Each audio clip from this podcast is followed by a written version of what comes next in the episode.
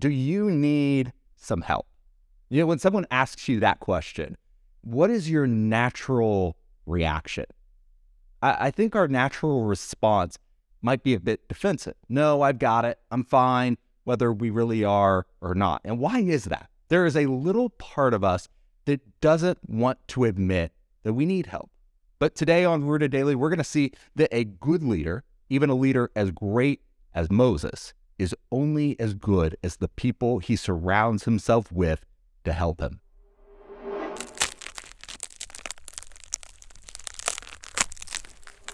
Welcome to Rooted Daily, the podcast where we're rooting ourselves in the Bible so we can grow with God a little more every day. I'm Brandon Levy, and we don't like asking for directions. We don't need advice with our parenting. We don't need help preparing that holiday meal. We'd like to think we can handle it ourselves, that we'll figure it out.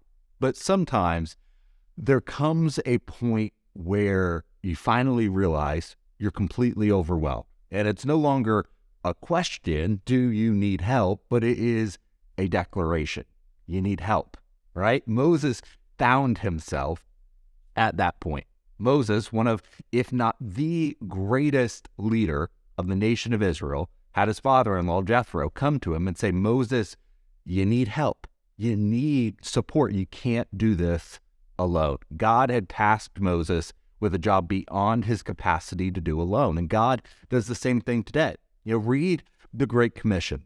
That's your mission. And if it if that doesn't feel like it is something that you're in over your head, that's too much on your shoulders to go into all the world and share the gospel, then you haven't fully grasped the work that God has put on your plate. You know, to Moses, Jethro comes to say, Moses, you need some help. And Jethro was absolutely correct. Moses had to be exhausted. Over the past year, Moses had returned to Egypt. He'd seen the 10 plagues, the Red Sea split, and then those same people who were delivered under his authority spent the rest of the time relentlessly complaining to Moses. You know, this guy, he's been through a lot.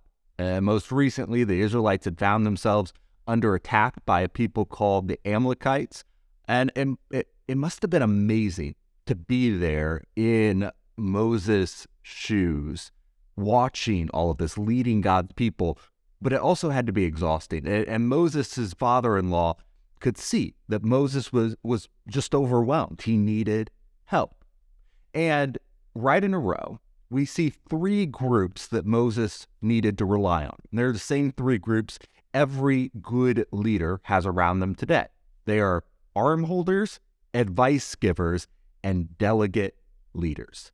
First up in Exodus 17 8, we see some arm holders. The Amalekites came and attacked the Israelites, and Moses said to Joshua, Choose some of our men and go out to fight the Amalekites. Tomorrow I'll stand on top of the hill where the staff of God in my hands. And so Joshua fought the Amalekites as Moses had ordered, and Moses, Aaron, and Hur went up to the top of the hill.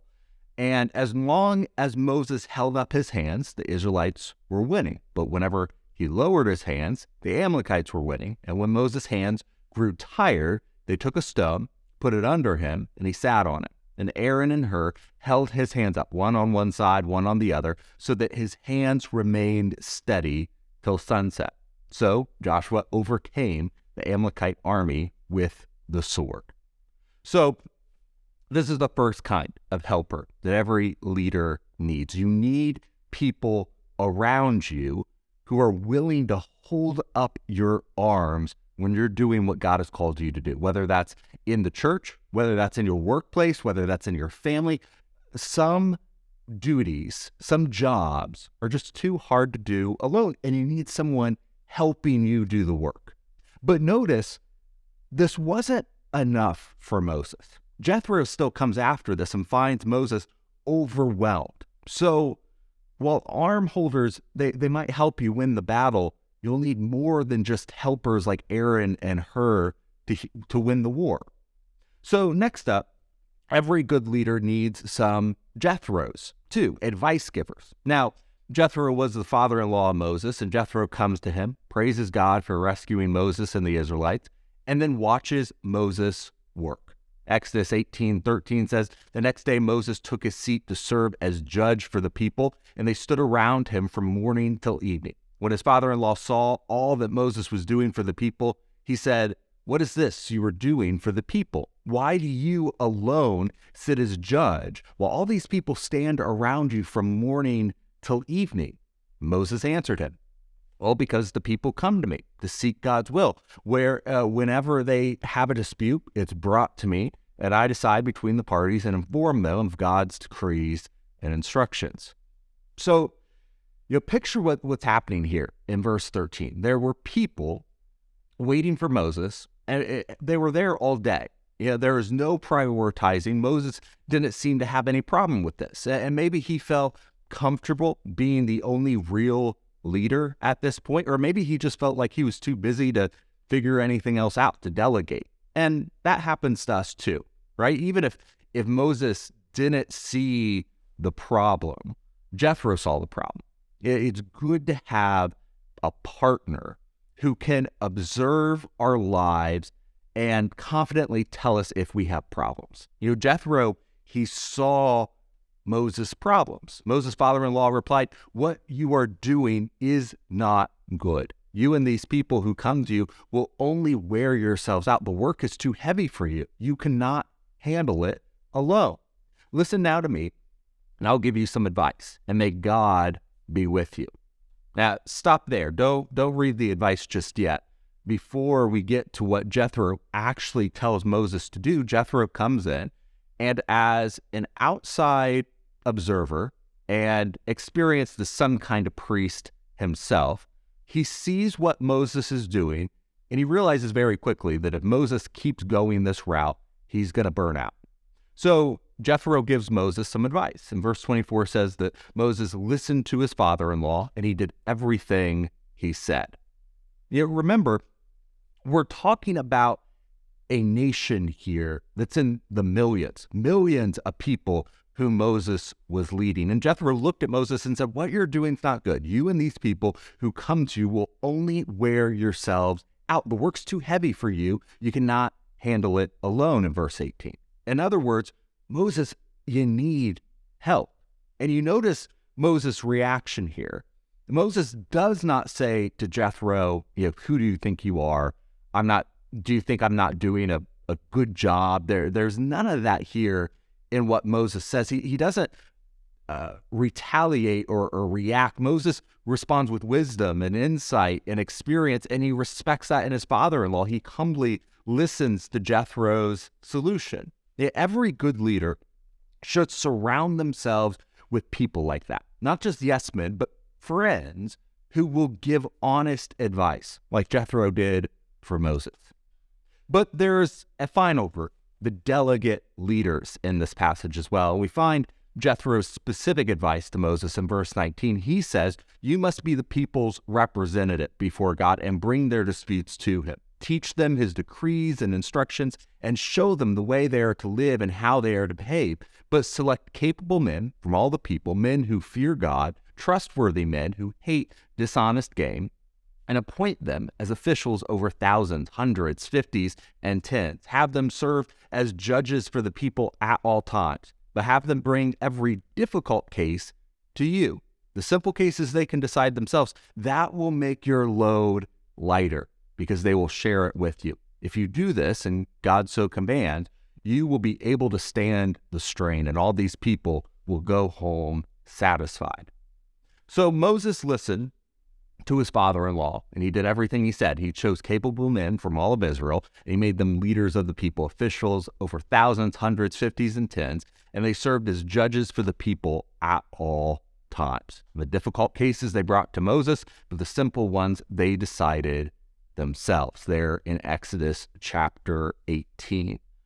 Now, I'm convinced this is the hardest group for a lot of leaders a lot of leaders are very comfortable finding people who will hold up their arms so they can work harder and longer. A lot of leaders are very comfortable accepting advice, even. Maybe some leaders need to be more careful of what advice they listen to. But I think most leaders, good leaders that have any level of success, thrive on constructive criticism. But arm holders and advice givers aren't enough. If you want to live up to the potential God has given you, you need this last group. And it doesn't come easily for a lot of us. This last group doesn't help the leader do his work better, it takes the work away from him. Delegate leaders strip authority away from you. And sure, Moses was always going to be the head of this judicial system, but if you're not in the room when the judgments are made, that's ceding a lot of control. And a lot of leaders just aren't comfortable with that. And it's almost like Jethro senses what Moses' objections are going to be. Even though Moses is very good here about taking advice, he has to be thinking on some level listen, Jethro, I, I have important work. It's God's work. He, not just anyone can do this, right? How can I trust these grumbling, unruly Israelites to lead themselves?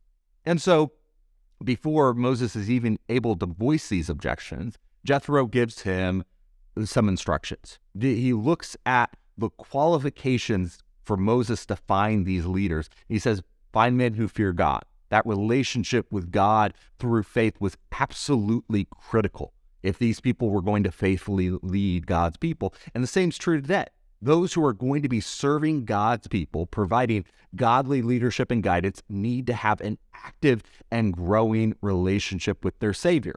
How does that happen? God tells us 40 years after this account in Exodus 18, Moses would remind the people just before his death about the importance of God's work read, recorded in the Bible. He would say to them, They are not just idle words for you, they are your life in Deuteronomy 32 47.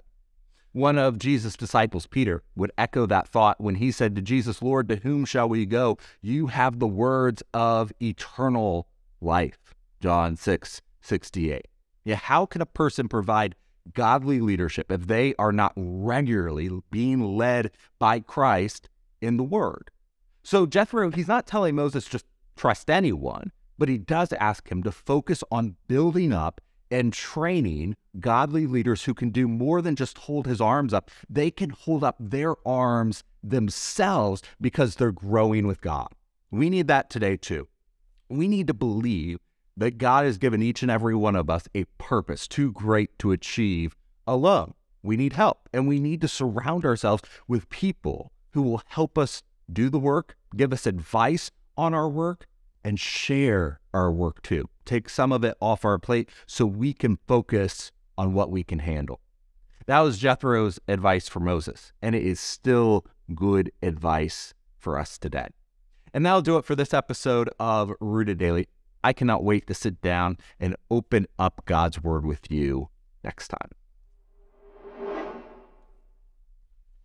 Thanks for watching this episode of Rooted Daily. We're praying that you're growing with us as we study the Bible and use God's Word as our only foundation. If you appreciate this content and want to make sure others see it, subscribe to the podcast on your favorite app and hit the share button. Most importantly, if you're ready to take the next step, repent, be baptized, and hand over your life to Jesus, let's talk today. Just send me a text to 317 207 2734.